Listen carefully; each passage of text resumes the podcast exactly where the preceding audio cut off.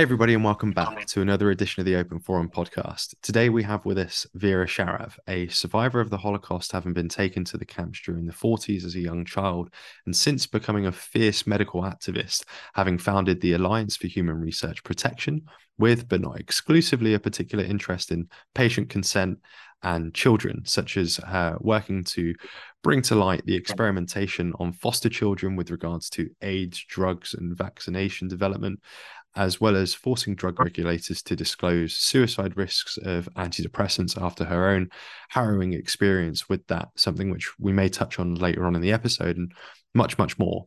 Next to that, Vera is uh, has written a plethora of peer-reviewed articles, and um, yeah, Vera, look, that's enough from me. Uh, the audience is here for you. Welcome. Thanks for being here, and maybe you can take two to three minutes to introduce yourself, and then we're going to dive on in and uh, yeah, go from there. Thank you very, very much for inviting me. Uh, this is the second time in the Netherlands.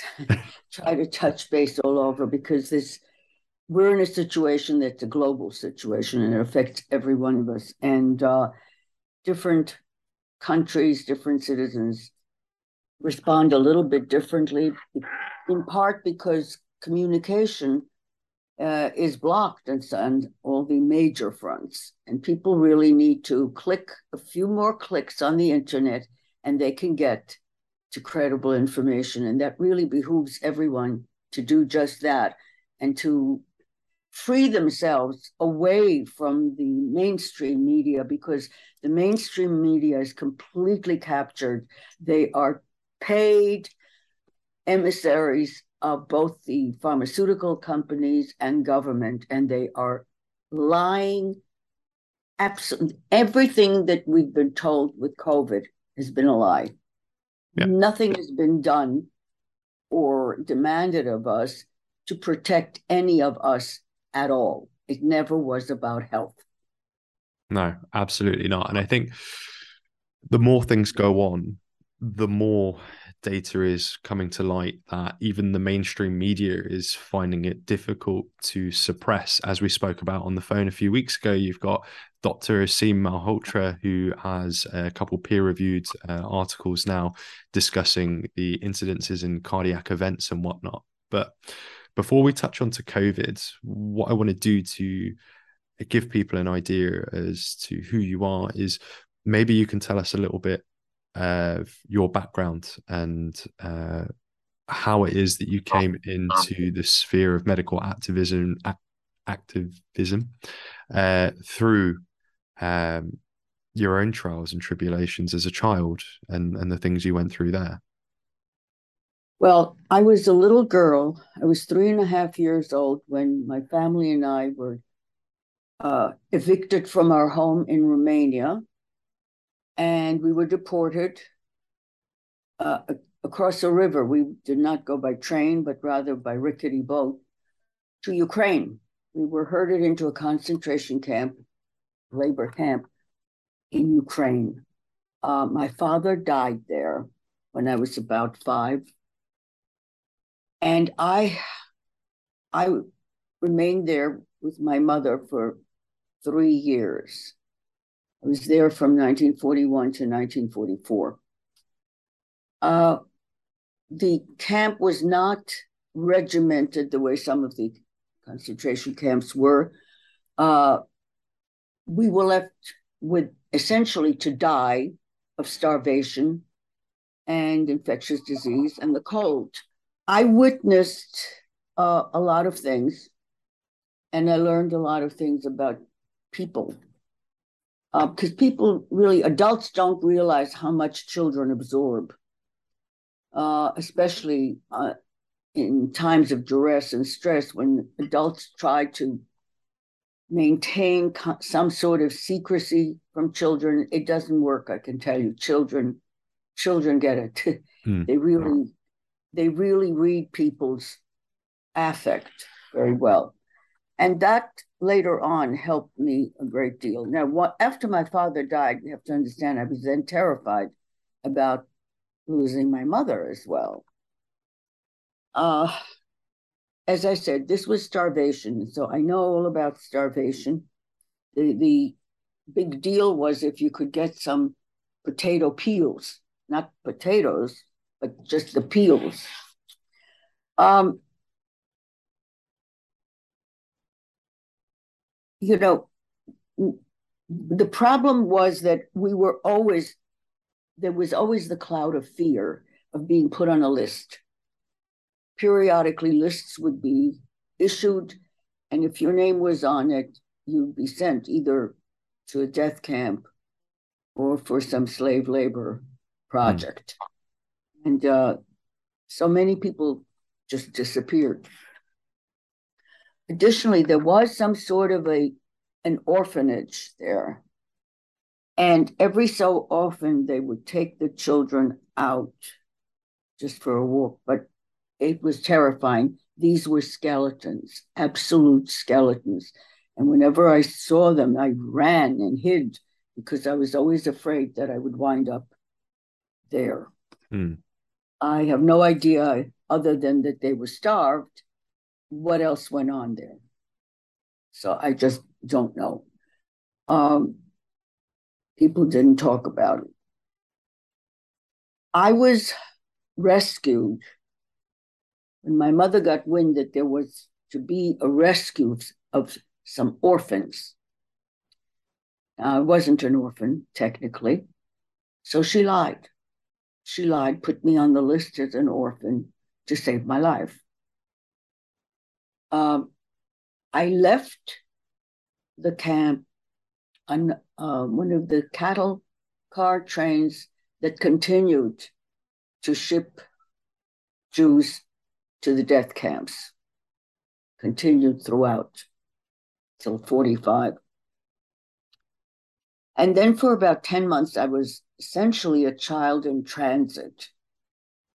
The ultimate destination was Palestine. This was before the state of Israel was established.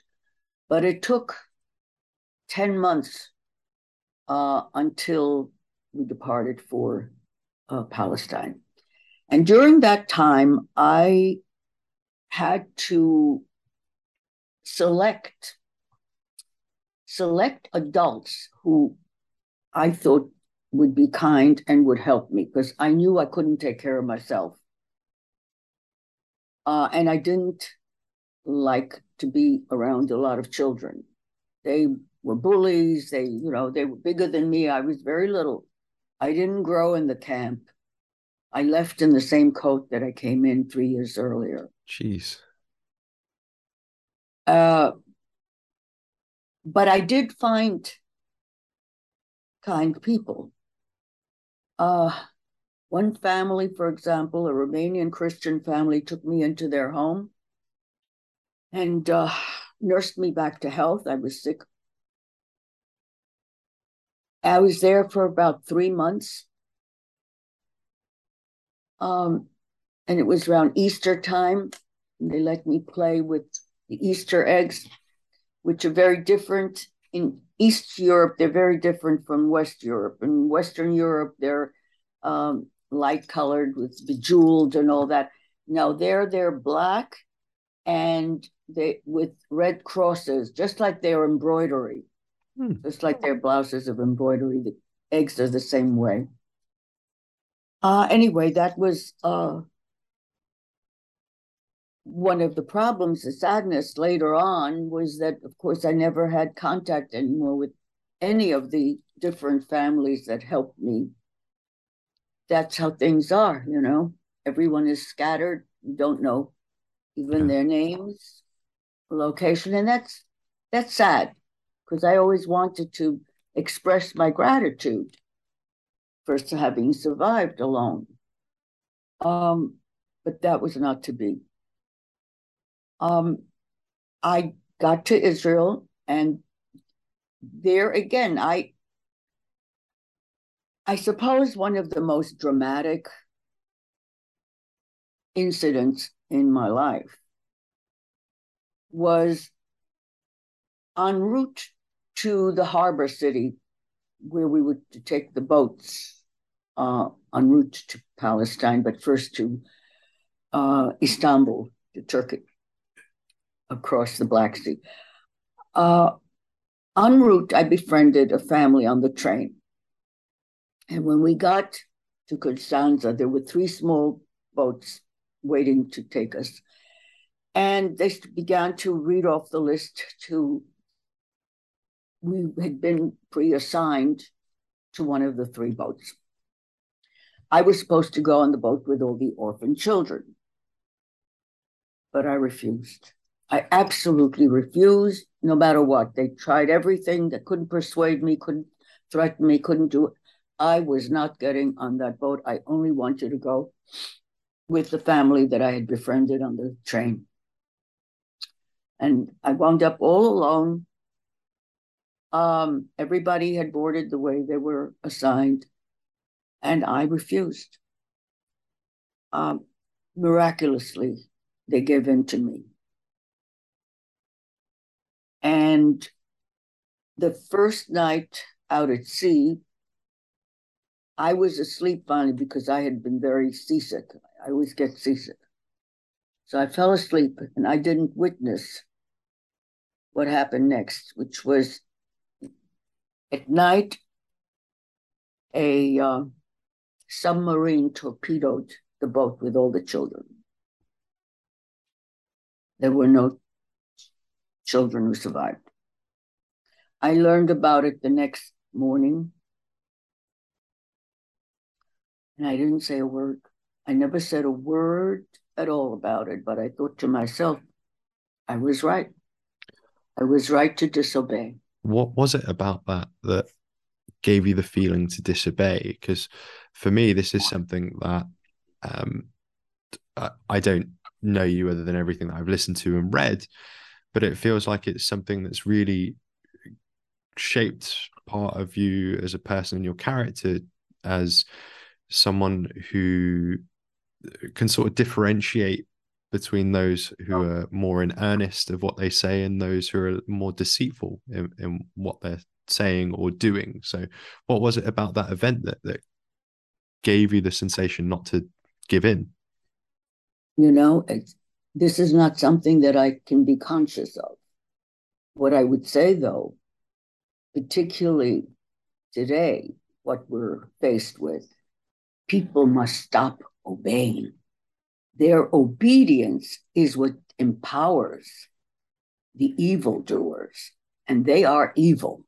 They mean to change our entire civilization, to eliminate Western civilization as we know it, and to change the very essence of human beings. They are serious. They intend to transform us into transhuman part part uh, widgets Machine, and part, yeah. this is this is real. I didn't believe it either until I started to read their own.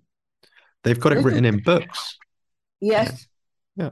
Yes, they have total contempt for us because they can see that a lot of people won't believe their seeing eyes and they count on it. And we really need to have people wake up and recognize where their uh, danger lies because this is there will be no turning back if people give in and they insert digital IDs into our bodies, which they can do with the injections. This is one of the things about injections.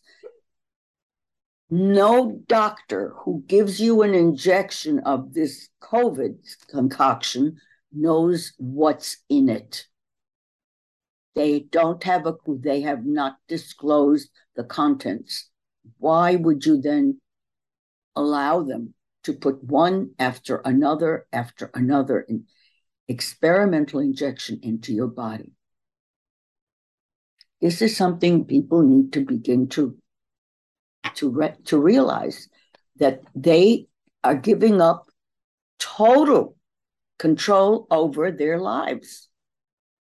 Uh, the, yes. it, it, giving up the sovereignty over their own bodies. Uh, if anyone wants to look deeper into the idea of a ID or something being put into someone's body, you don't have to look any further than Sweden. I think about a year ago, maybe a year and a half ago, people in Sweden were putting chips into their hands so that they wouldn't have to show their passes.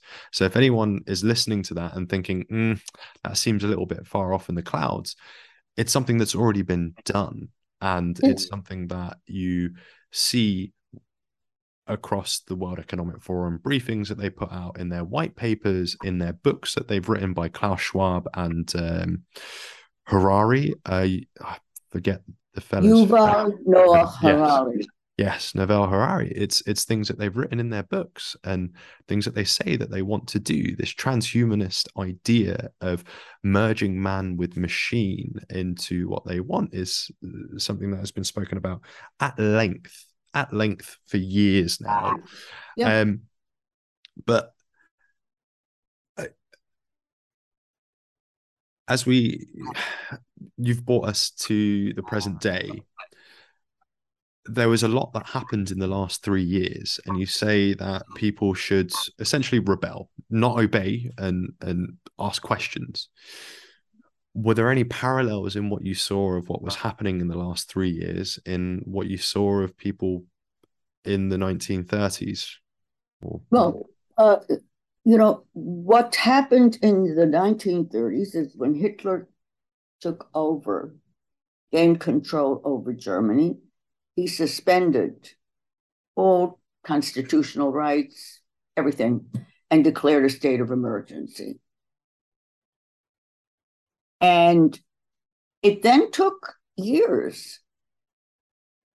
See, people, when they think Holocaust, they think gas chambers. Well, that didn't happen right away, it didn't just come from the sky. It was, everything was done in phases, in slow phases. There were protocols. Uh, and part of the reason of the phases was to test whether there would be some objections. Compliance of the masses. When, and it was also at a certain point in 1938. In 1938, there was a conference of some 32 countries in Evian, France. And it was about the Jewish question uh, insofar as refugees. And all 32 countries decided that they could not take in any Jewish refugees. When that happened, Hitler accelerated and began massively deporting.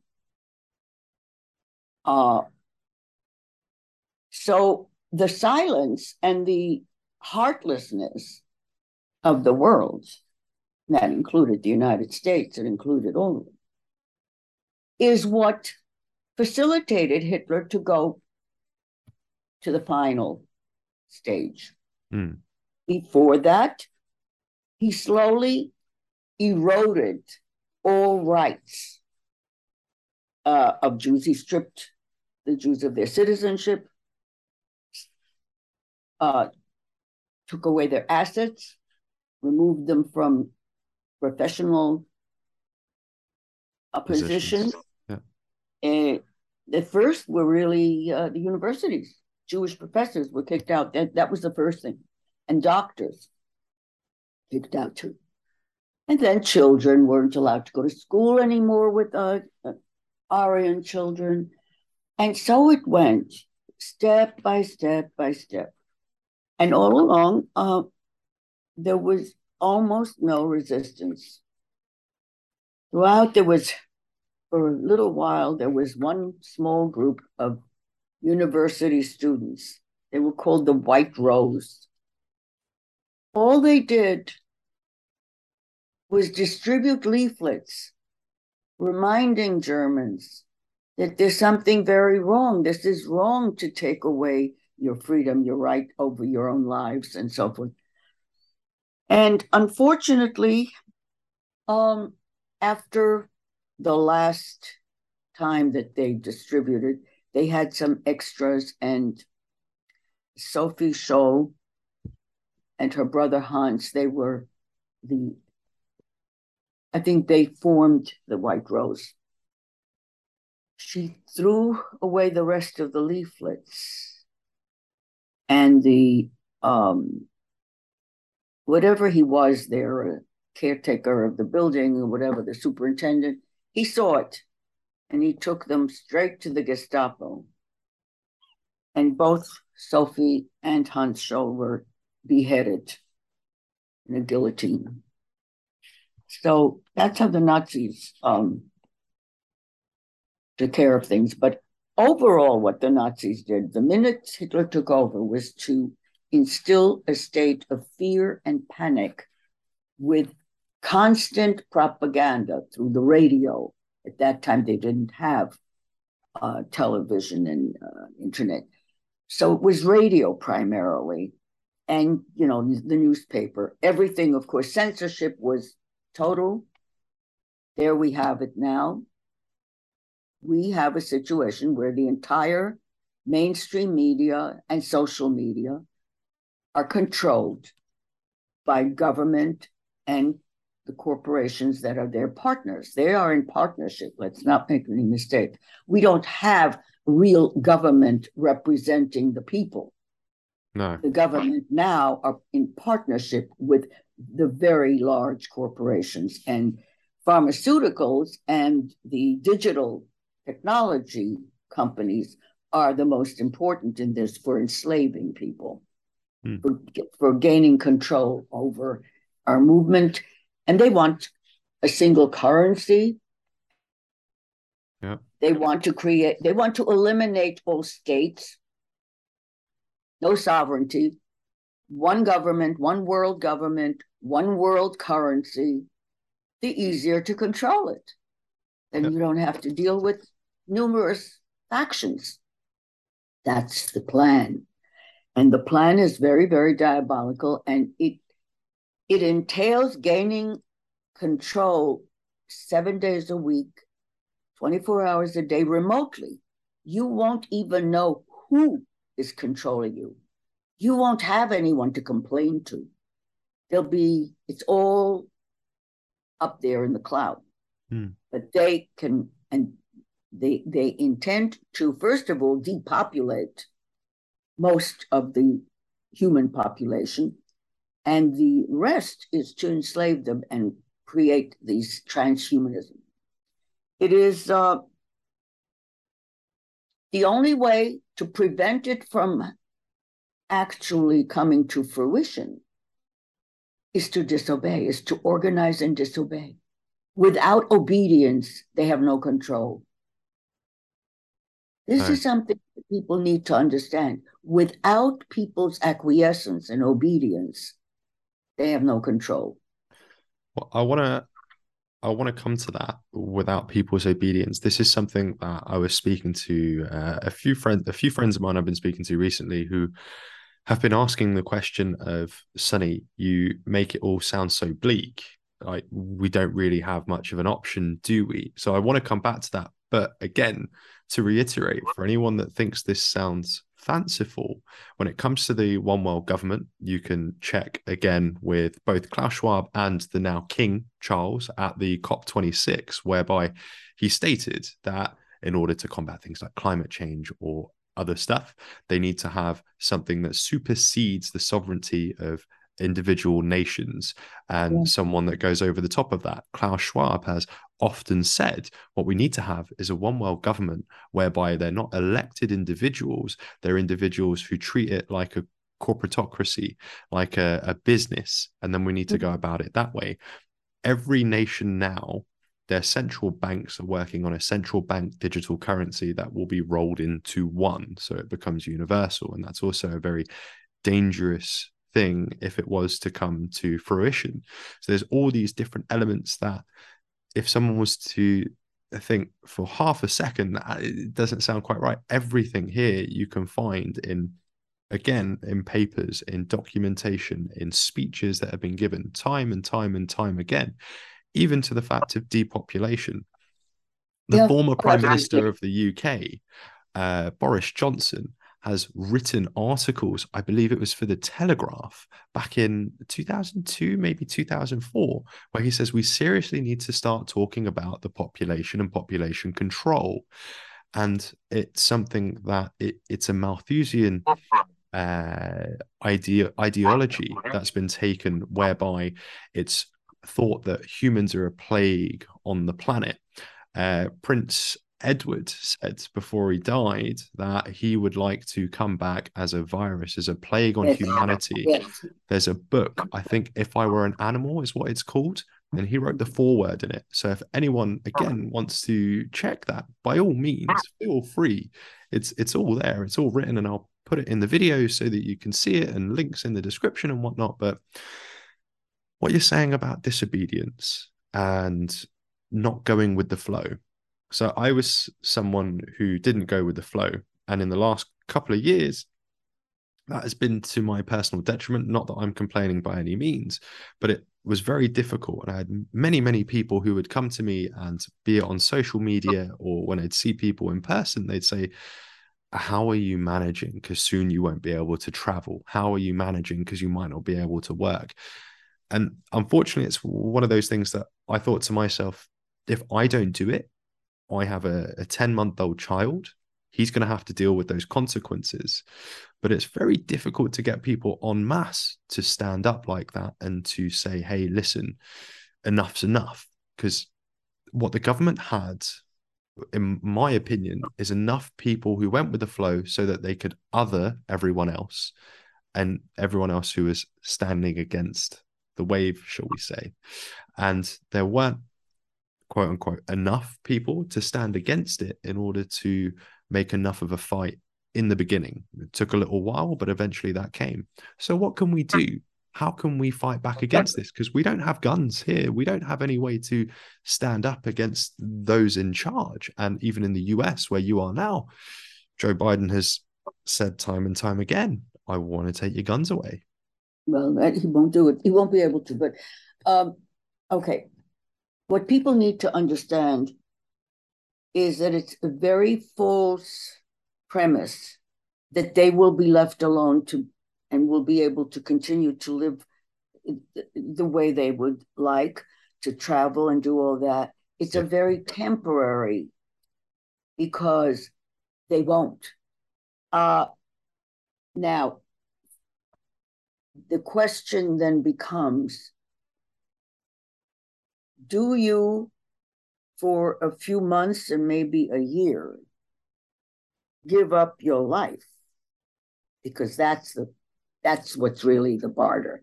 It's not one year of this against one year of that. No. You can extend your time by being an obedient serf until you are no longer. What will you do when they want to give you your 20th injection? They're planning now every few months to keep going. How many of those will you agree to? How many, how long will you gamble with your body and with your children's bodies? That's what you're doing. It's a gamble you're taking, but you don't realize they have a stacked deck. They know what their end game is, and you don't believe that that could be possible because it's so evil. One of the main problems, and it was then too, people, including the Jews, did not believe that Hitler meant what he said. They did not believe that there would be genocide until it was too late. Until it was too late. Another fact that I learned is, you know, all those trains that went to Auschwitz and Treblinka and, and the other camps, there were always a few individuals who somehow or other jumped, jumped out of moving train, very dangerous. But guess what? Many of them survived. They ran into the forests They hooked up with partisans and they survived. Those who went like sheep to the on the train, they didn't.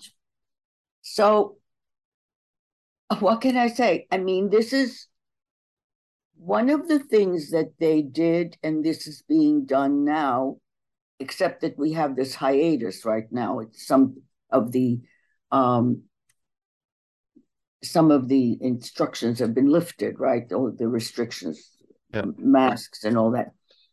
But they can always, like that, put it back in force. I think it's um, I forget what state. Uh, oh no, it's in Canada where one of the health ministers for one of the uh, provinces is saying, "Listen, guys, if we don't bring it back under control, we're going to have the masks back." Despite the fact that this has all been proven not to work on multiple occasions, in Germany they're talking about doing the same thing. But sorry to cut you off. No, no, but that's exactly the point. When you are dependent on these authorities to run your life, you are dependent. They won't let you go. Mm. They will never let you go. The only way you can be free is to free yourself.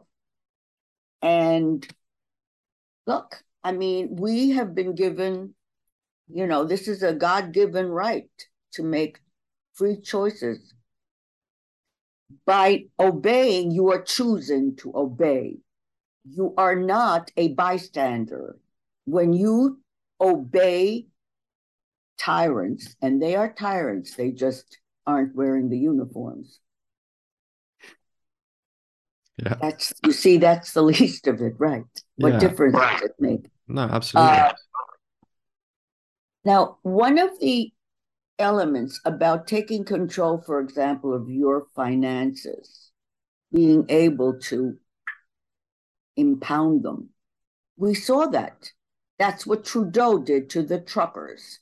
They misbehaved, right? They they rolled for freedom, yeah. and they had thousands of Canadians on their side. That was their crime. They impounded their bank accounts. This is what they are aiming to have control over everybody's bank accounts.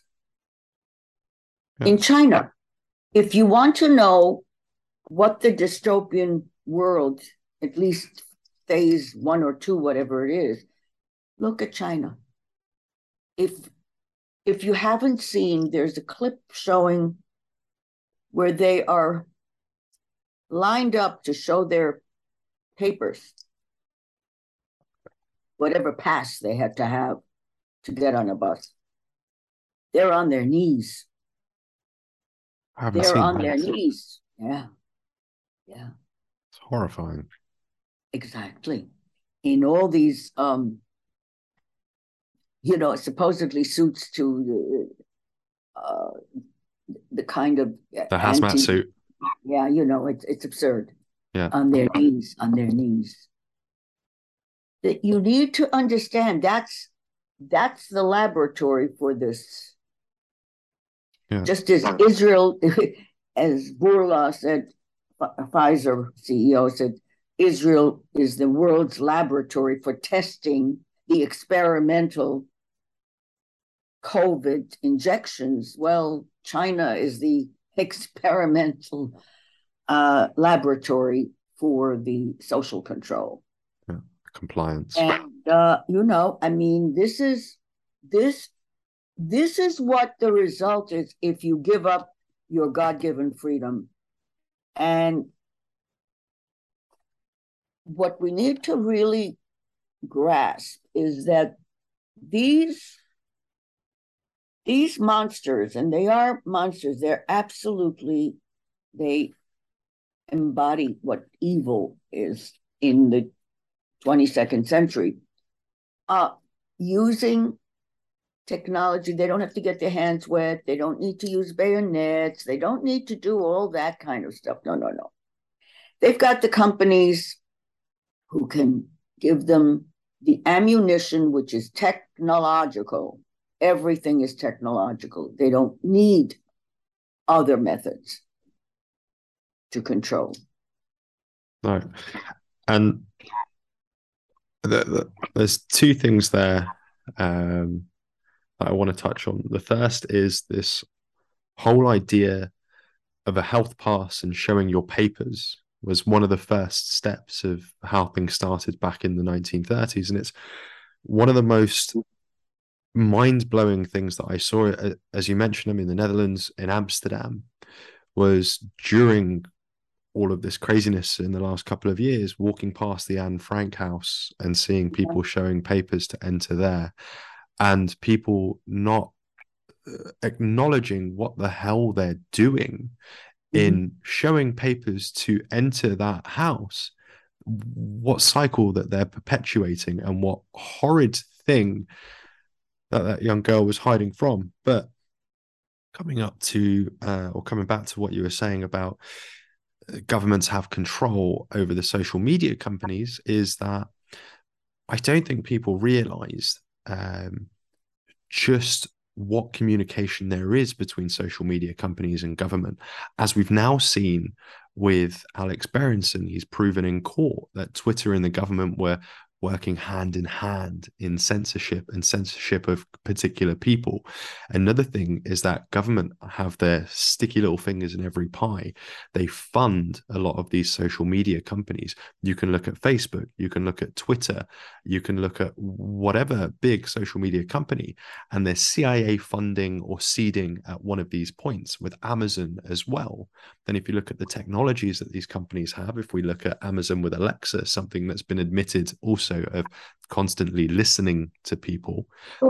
Data is being collected by a private company, and governments don't have to have a warrant to access that because it's from said private company, and they just have a deal with them as an external party. And the fact of the matter is, is if we were to share something now, the social media companies have the ability to make sure that any sharing that we do is blocked or silenced or heavily reduced in the impact that it has. I shared a post that would normally get a few hundred, if not more people looking at it, and all of a sudden, 20 people.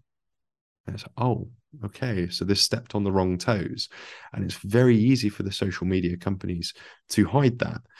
So again, we come to what is it that we can do to help get out of this and help to get people to wake up to the tyranny that's occurring around them. You mentioned Justin Trudeau, who has openly said he likes the way that Xi Jinping does things. He likes that CCP way of having control and turning things on a dime.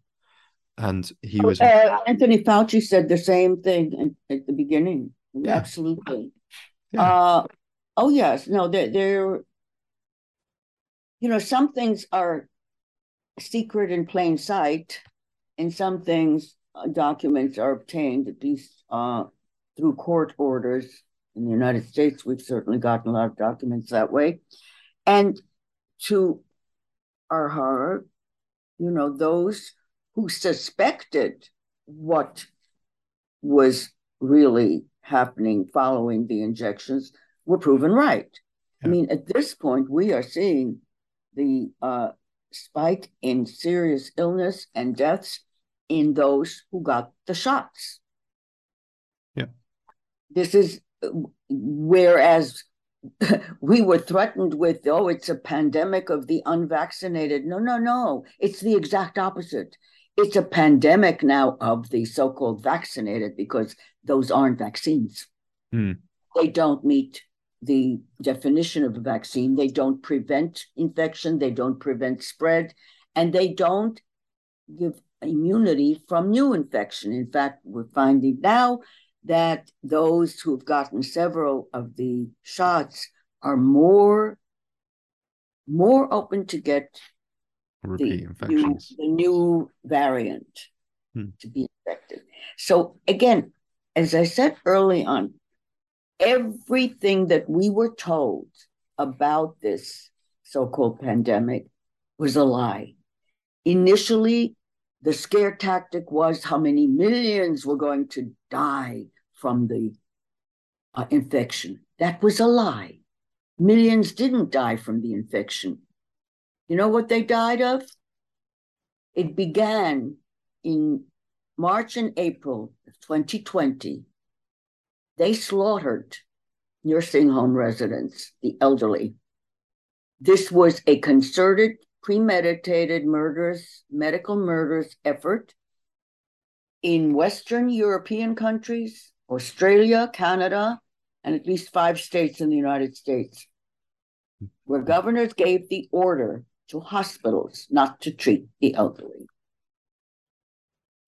In my state of New York, at that time, Governor Andrew Cuomo, before he gave the order, he predicted that this virus in nursing homes will be like fire through dry grass.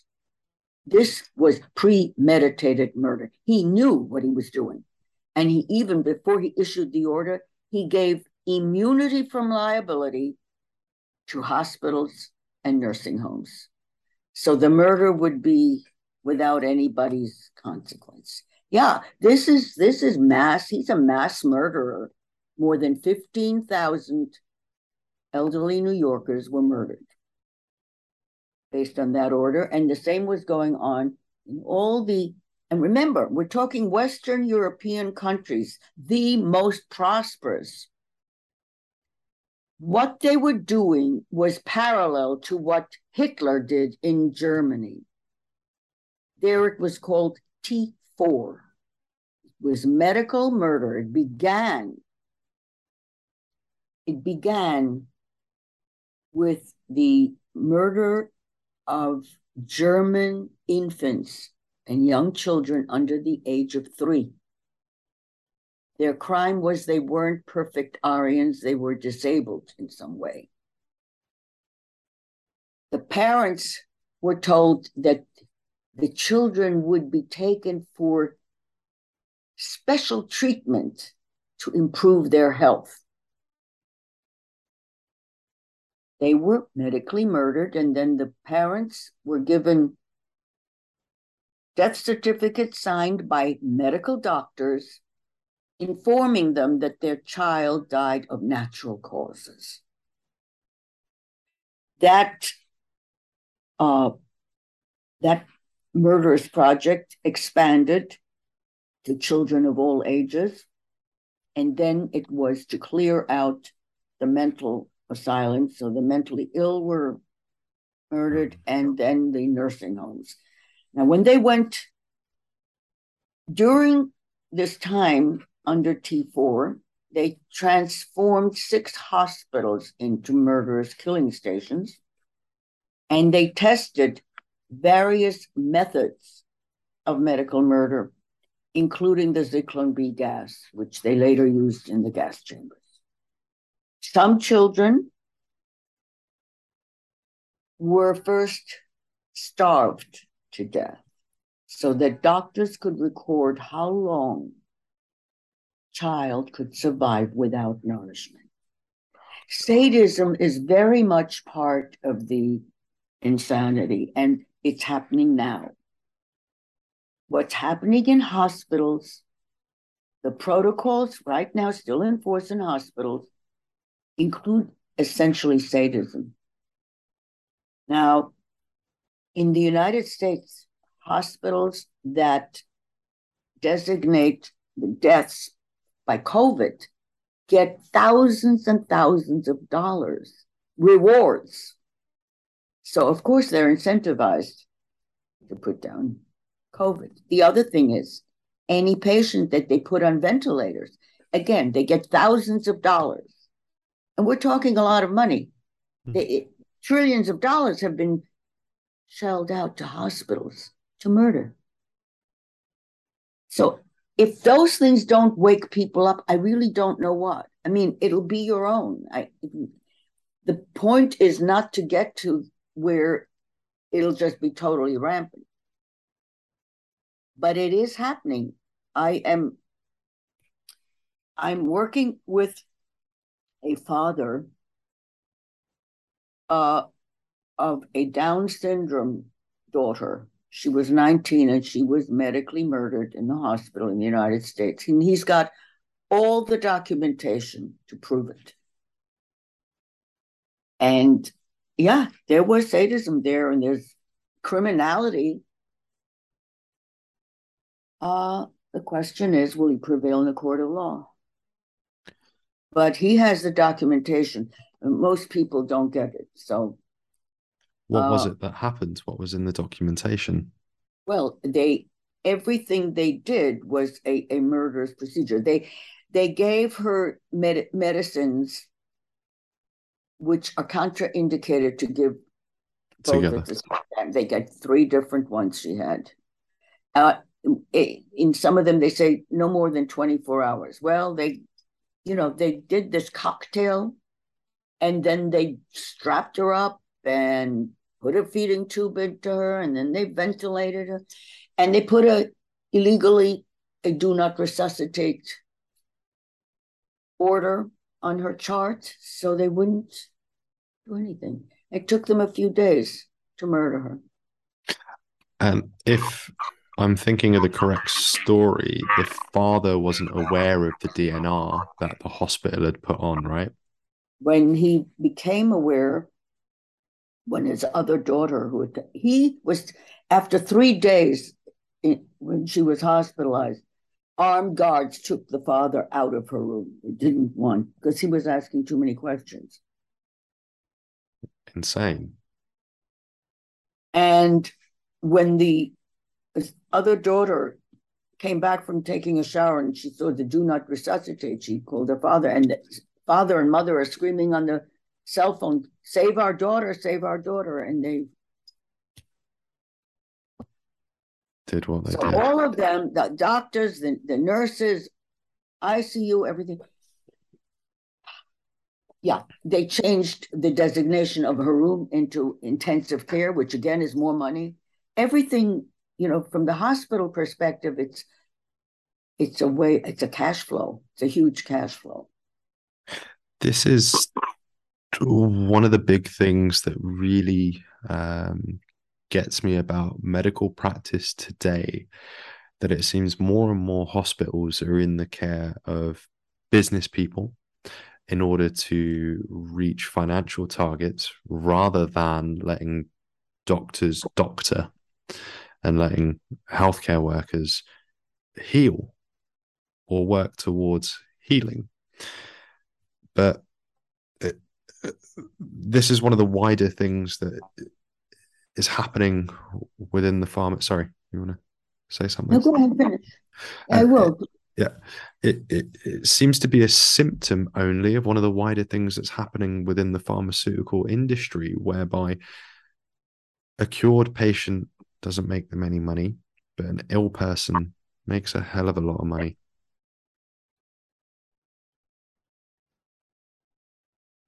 The one to blame are the doctors.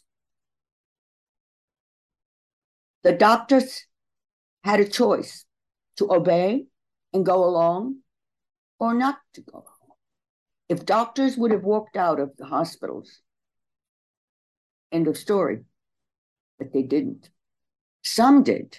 You see, that in that there's a difference between Nazi Germany now, because now there are thousands of doctors all over the world who have, you know, you in a sense, thrown away their profession yeah. because they're delicensed. I but, know. But they are maintaining the integrity of the medical profession, which is sworn to do no harm to the individual. And all those doctors who are following the orders that government dictates to them are complicit and in a Nuremberg tribunal they will one day be tried and they will be found guilty because they are collaborators. Without them, this travesty would not happen. That's what happened in Nazi Germany. The medical profession was the most imbued with eugenics. And eugenics is what infuses the medical profession today, particularly public health. In public health, they see themselves as treating for the greater good. Who says who decides what's the greater good? I say the greater good is each individual is treated properly in accordance with ethical standards, makes the greater good as well. You can't have greater good by sacrificing some people that you decide are worthless eaters.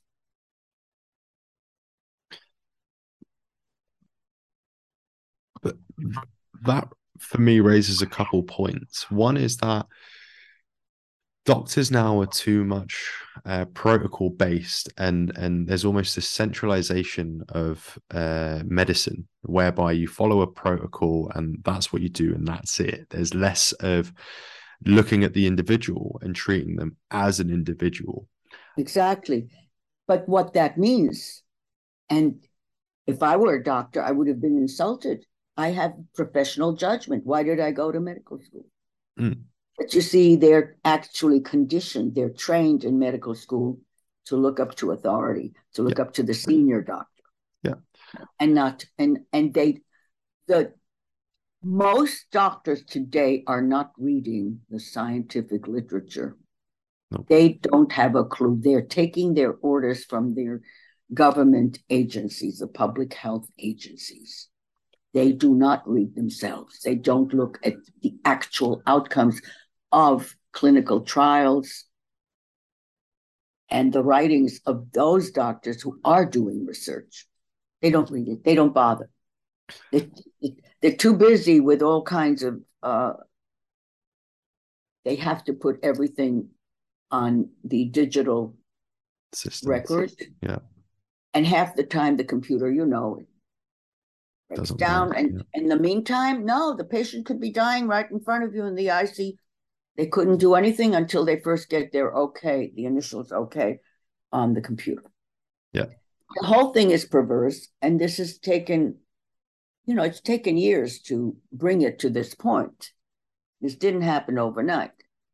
And under Nazis, the same thing. It came orders came from central, and then you just carried out. And you don't think. You're not supposed to think. No, you're just meant to follow orders. And this is I I'm fortunate enough to know many, many doctors, and I've had multiple conversations, discussions, debates, however someone wants to put it. And that was one of the big things that came across to me that the vast majority were waiting for something to come down from on high. Literally, someone said to me, Yeah, but Sonny, you're not a doctor. So what do you know? Um, I was quoting research and saying, look, you can look at this trial or this trial or this trial. There's multiple things that you can actually do to help someone, not vent them straight away. And this is something that we now everybody knows. But early on, this was something that was coming out from the Pierre Korys of the world. And mm-hmm. he said to me, Yeah, but you know, I, I don't have to read it because I'll get a notification from the Royal College of Medicine in the UK to uh, to say, listen, this is something that we see that works and blah, blah, blah, blah, blah. They don't want, they don't, look, the whole point was nothing should work because if there are several things here. Number one, it's yes, to get them absolutely like an army. You yeah, just do, just don't marching think. in lockstep. Yeah. That's right.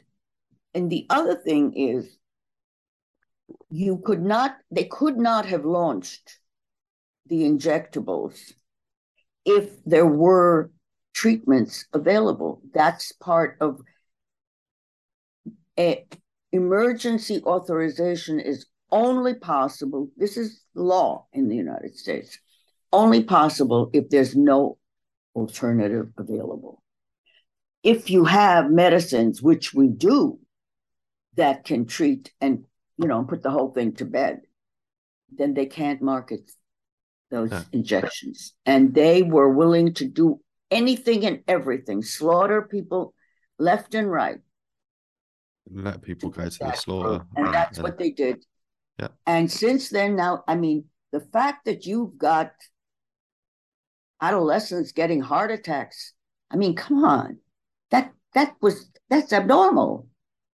They weren't born with any defect. To take a healthy child and give them a lifelong disability that will shorten their lives by a lot. What kind of a society is that? Is that the greater good? That's the greater good in their in their um, standards. Imagine. Who we've made mention of it a few times already, but who is this they, this them that you're referring to? Well, they're becoming more and more. Some are always behind the curtain, but number one, you can start with looking at who are at the World Economic Forum and who is at Bilderberg. There are a lot of these elite societies. Uh, they're made up of the global billionaires and the financial houses, the central bankers. They've always been pulling the world strings. Right. Wars don't happen because people don't like each other. People don't like each other because they're being incentivized. There's a lot of money, wealth to be gotten in every war. And that's what causes it. So those who have big stakes, financial stakes, are the ones who unleash wars for what this excuse or another. It was never, never really about people in one group in one country hating the other one so much. That's all fermented, and we see how it's fermented now. We see how, for example, Russian people, wherever they are, they're citizens in Germany and England, wherever, suddenly they are the enemy. Why? Because Putin is now the new Hitler, and Ukraine, where they really are Nazis. A whole segment has continued uninterrupted. They're Nazis. The Azov battalion, yeah, yeah. They've even got the the, the Nazi yeah, the whole thing. Yeah. yeah, they've never changed, right? And the salute and the whole bit. But people, the media has been fomenting hate the Russians, hate the Russians, hate the. This is what propaganda can do, and this is how you foment, uh, you know, war.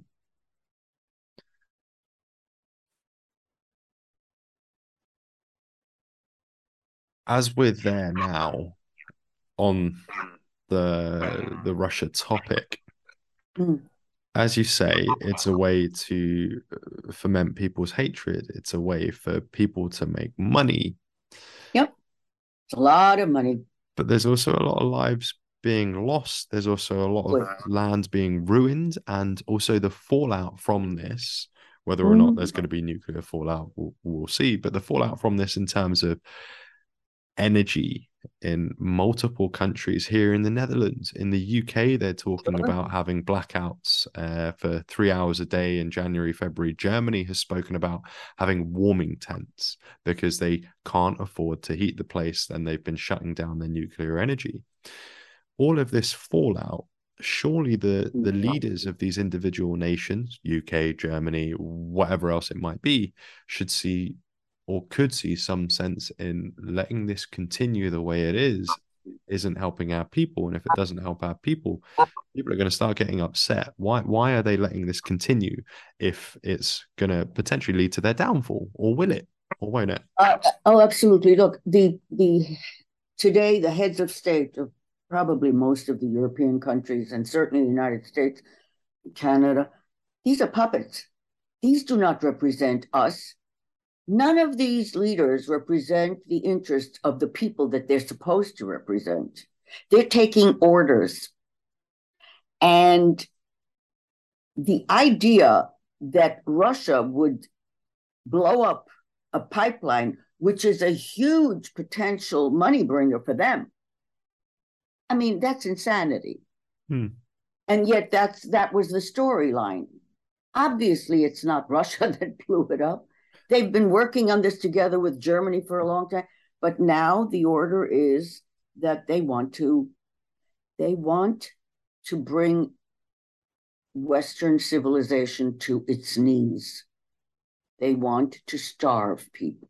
Starvation has been a tool of war since way back. Stalin did that actually to the Ukrainians, some 20 million small farmers were starved to death. Hmm. They were the breadbasket. So Russia took away the harvesting and closed up all the borders so they couldn't escape. They starved the very farmers who produced the produce. So this has been done. Starvation is a tool of war. And remember, they want to depopulate. So that's certainly one way to do it. Um, it is as diabolical as I'm describing, only much more so in much greater detail. But yes, there are those who are pulling the strings on these puppets. They've got big plans, and some of them, as as you pointed out, are right laid out when one knows what you know event 201 and then uh, 2030 is supposed to be a big deal only now they're trying to make it even closer Quicker. 2023 yeah. all those are pre-planned for you know a couple of decades and it is amazing the degree of specificity that we then saw come to fruition how is it that anthony fauci in 2017 predicted absolutely, he said. We know absolutely in Trump's first term in office, there will be a pandemic. Yeah. How did he know? Well, if you and yet nobody called him on it, then well, some of us did, but but most, the media certainly didn't. Shouldn't they have? Hey, Dr. Fauci, you predicted just that. How did you know? The media only dealt with him with kid gloves. I mean, there's also the Pentagon document that was leaked, whereby um, Peter Daszak's company, Eco Health Alliance, and Anthony Fauci petitioned to have a virus released that has some similar markings to COVID 19 in 2017. And the Pentagon denied the request because they said, eh, we probably won't have enough control over this virus if it's released. But the whole point of it was apparently to destabilize China. Um, and then, as you say, lo and behold, there's this virus that's released within Trump's first term. Yep. Um, you know, well, they wanted to destroy it. All right. I mean, look, the fact is that we haven't had anyone who even remotely um, meets the requirements of a world leader. True. Just haven't. None of them. They all have been totally Tainted. opposite of what we need. Yeah. yeah. But really, really, no, bad character, bad everything. And uh, so there we are. People people need to understand that their own intelligence, their own experience, their own intuition, their own feelings matter and they can use them to make decisions as adults. They have that responsibility and they're not meeting it by deferring. Those to whom they defer those life changing, yeah. you know, um, decisions will not be held accountable when your child is harmed. Nothing. Well, you can prevent that from happening.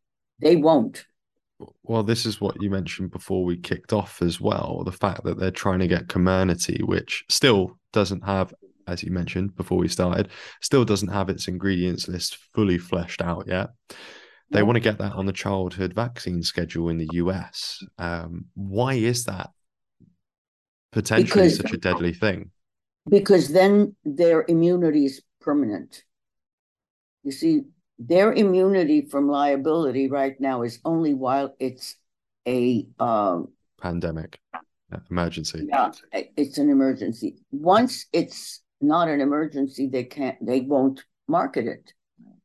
They just won't because they don't want to be liable.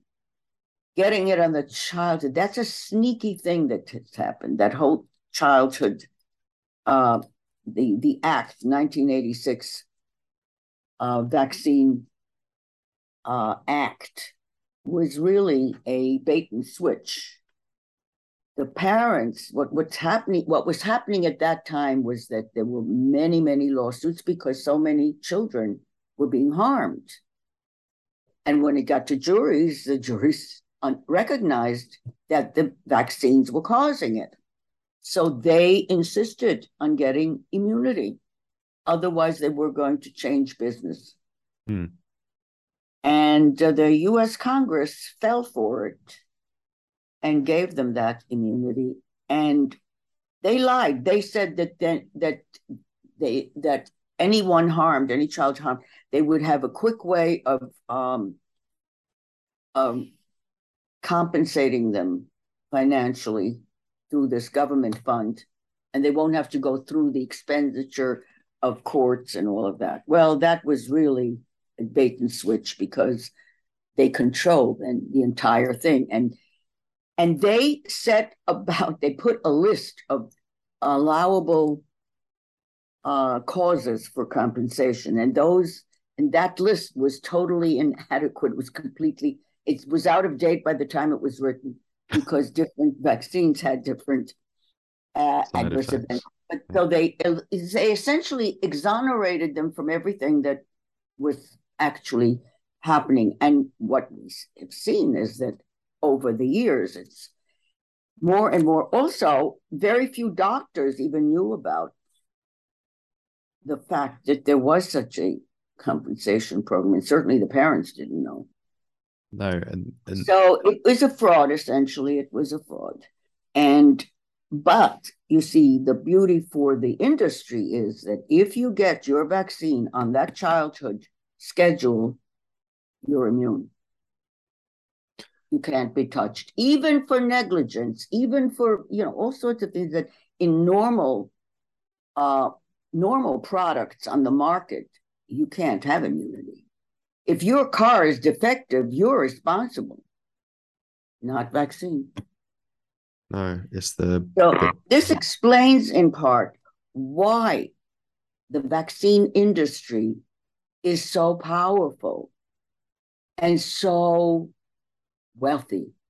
It is a golden cash cow with no, nothing, no problems. And these vaccines we see, these injections, nobody has even checked to see the, the production areas. No. You know, the filth in which this is done, the, the it is incredible. And this has been unleashed on billions of people. Yeah. Eventually. Uh, already. Um, I think one of the things that is um, sort of unique is that they have targeted Western countries first. They've sort of let Africa, South America, the, you know, the Far East, sort of, they haven't pushed as hard. There's a reason for that. If you think really only financially, then you get the drift. They can extract as much money from Western governments as they want. They call the shots. So they get the most money per injection, right? All the millions of doses that are being bought and then not even used. So the the cash just keeps flowing. And secondly, and this is more diabolical, they want to eliminate those who are educated those who might cause them problems, resistance. Interesting. It's usually it's you know in the third world is usually where they test everything. Yeah, and yeah. No, this time it's we. Yeah, yeah. I'm because they want to bring down Western civilization. That that's in their way, you know, and so the the first thing that they've done, which is that's because people didn't understand that a democracy doesn't work if the people living under the democracy aren't paying attention and participating.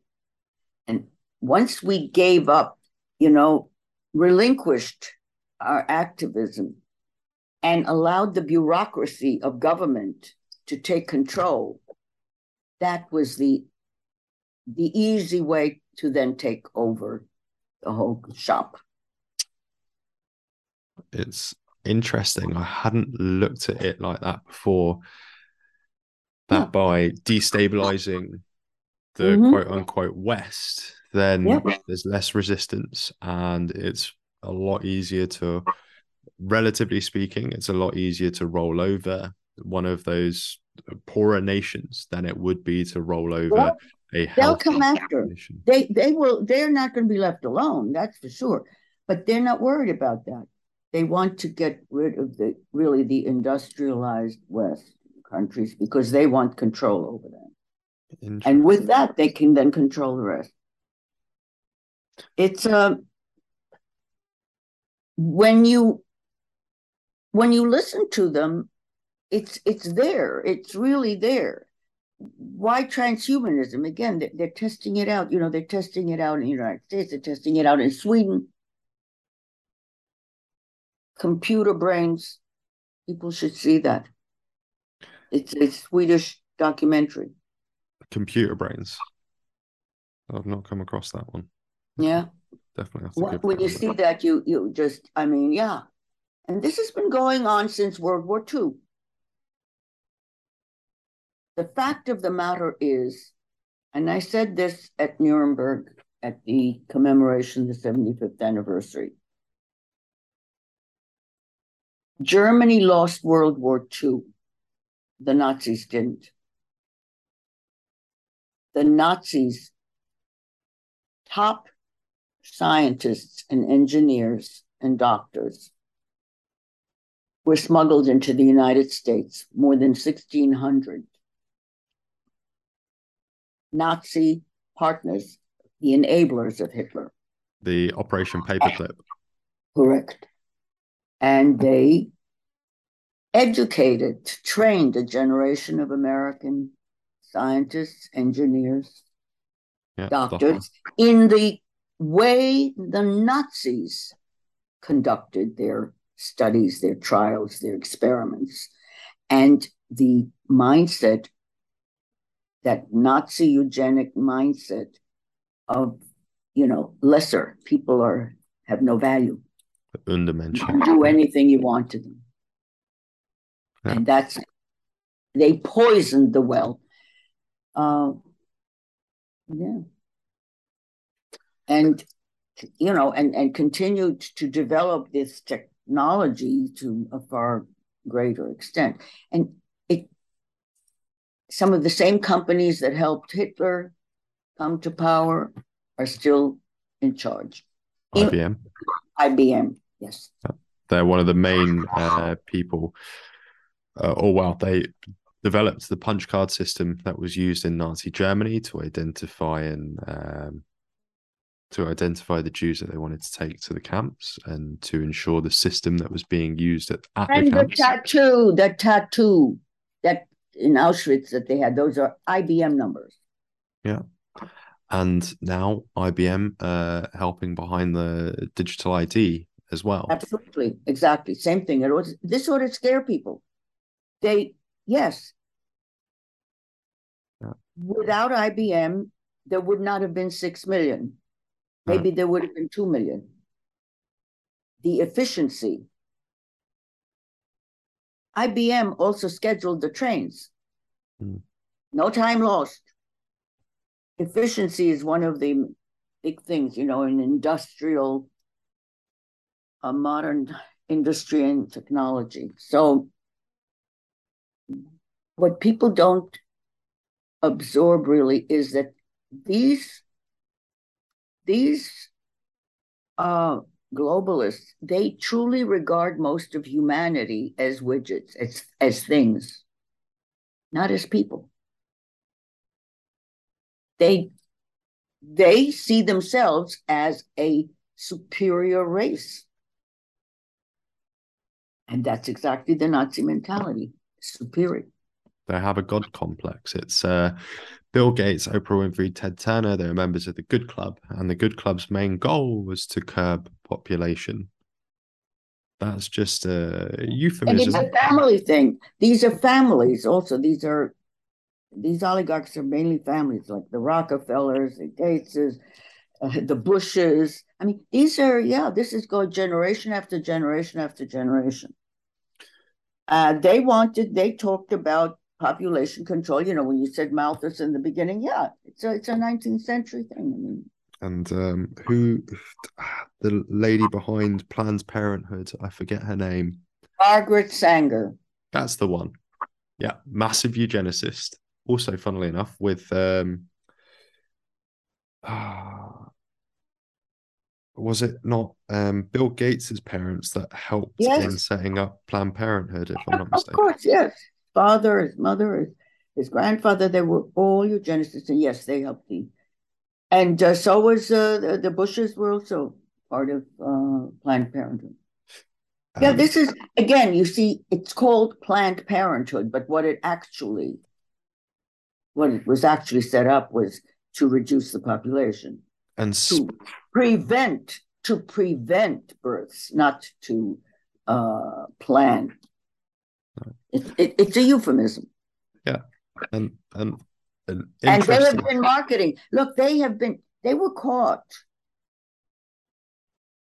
trading in in um, fetus body parts and all kinds. Yeah. Yeah. Again, so that the abortion clinics wound up a source of profits. Yeah. It's all swings and roundabouts, and somehow it all comes back to their money and control. Yeah. As... Those are the two. This is these, they never have enough. It's insatiable with them. I mean, really, I, one needs to look at them as, you know, monsters that are totally devoid of the natural way, the way we could say the way God made us in his image. In other words, everything that's special about human beings, they deny that it exists. There's no soul, there's no God, there's no nothing except what can be quantified, digitized, and you know that that is concrete. Only technology matters. This, and they they've totally eliminated really all the humanities and all that. That that goes all by the wayside.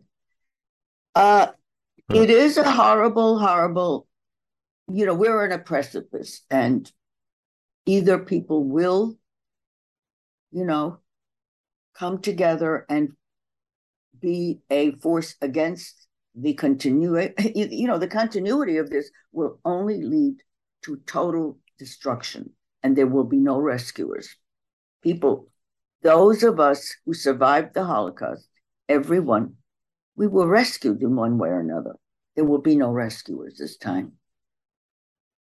It's right now, before it's too late, is when it behooves people to say, enough, get off the couch, get off the, you know, uh, being just a passive member. You can't be passive. This is a time that Wow. There will be no going back. You see, once, I mean, they are teaching children not to listen to their parents. They were telling children, they were bribing them to have the injections. Come get vaccinated. You don't have to tell your parents. Yep. And parents, and parents were being bribed as well. I had a friend of mine who had to keep his daughter home from school to prevent anything from happening to her. There you go. Um, that's that's yeah. Refused to send her in just in case because they were planning the shots on the yep, particular day, and he said, uh, even though she knows she's not supposed to, they're very coercive and they convince kids not to say anything.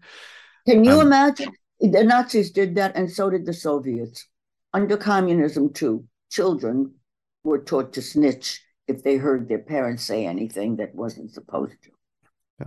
That's the kind of society they're trying to produce. Training, yeah. Yeah. I mean, now kids in the Netherlands are being taught to have insects for their protein and for their meat. That's all over. Now that's interesting. I didn't know that it was also in the Netherlands because this this as I say, they want to break down all moral standards. All. They it's a satanic. We're getting toward that satanic core, which I certainly didn't believe in you know, until now. But these aren't normal people. No. These aren't normal people, and they want to make us abnormal as well. They want us to serve in yeah, serfdom. But totally, totally without any feelings, no emotions, no feelings, no empathy. They don't have any empathy for human beings at all. You, and most people can't get that. They can't believe it. No, they can't fathom that that's possible. That people can do that when we're supposed to be good natured and do things right. for each other. And most people are, you know, really good. But being obedient, good citizens, is a trap right now. It's a diabolical trap to end freedom forever. I know we're getting on for time, uh, and I know you've got other things to do, but as you've mentioned, there is a plan for this, as you've already mentioned as well, Agenda 2030 uh, earlier on while we were talking, and then as we've just mentioned, the whole eating insects, Russia, Ukraine, and I know this is off topic for what we've gone on about thus far, but do you think that there's any chance? Uh, from my perspective, I think so. But do you think that this whole idea of the green agenda and green ideology is helping to push this boat out further to take away more from us if we don't have the energies in order to be a productive society? Of course. Of course. I mean, uh, they're not stopping themselves from uh, going about their private jets all over. That doesn't pollute anything, right?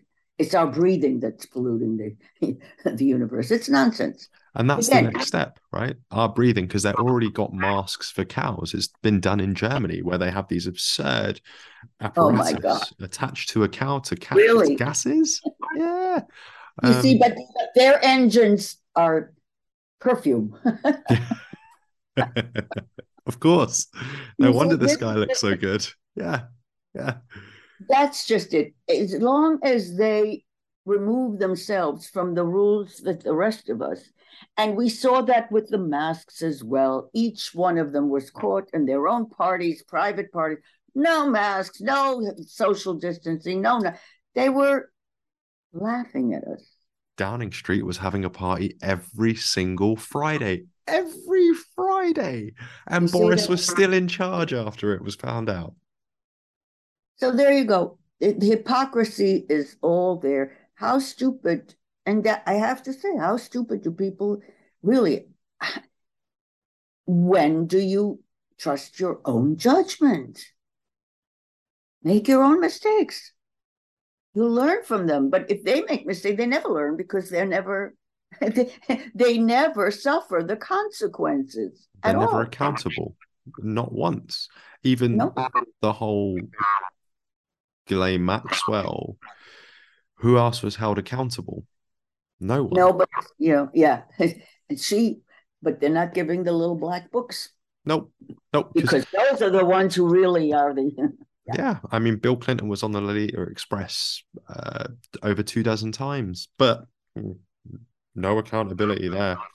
Prince um, Andrew, photographed, known associate, no accountability. As soon as they get to this level, in other words, yeah. Look, that goes back to Animal Farm. Yeah. Some animals are more equal than others, right? Yeah. Oh, those fantastic pigs walking on their hind legs. Yeah, yeah. yeah, right. Exactly. And uh, yeah. Yeah. All right. I think we covered a lot of I think so. I really appreciate your time. Thank you so much. Um, have you any parting words for the listeners before you shoot? Just trust your own judgment. Your children need you to be in charge of their growing up years, not someone remote. Teachers are not instead of parents. You may not be perfect, but neither are they, but you love them. There's no there's no exchange for love.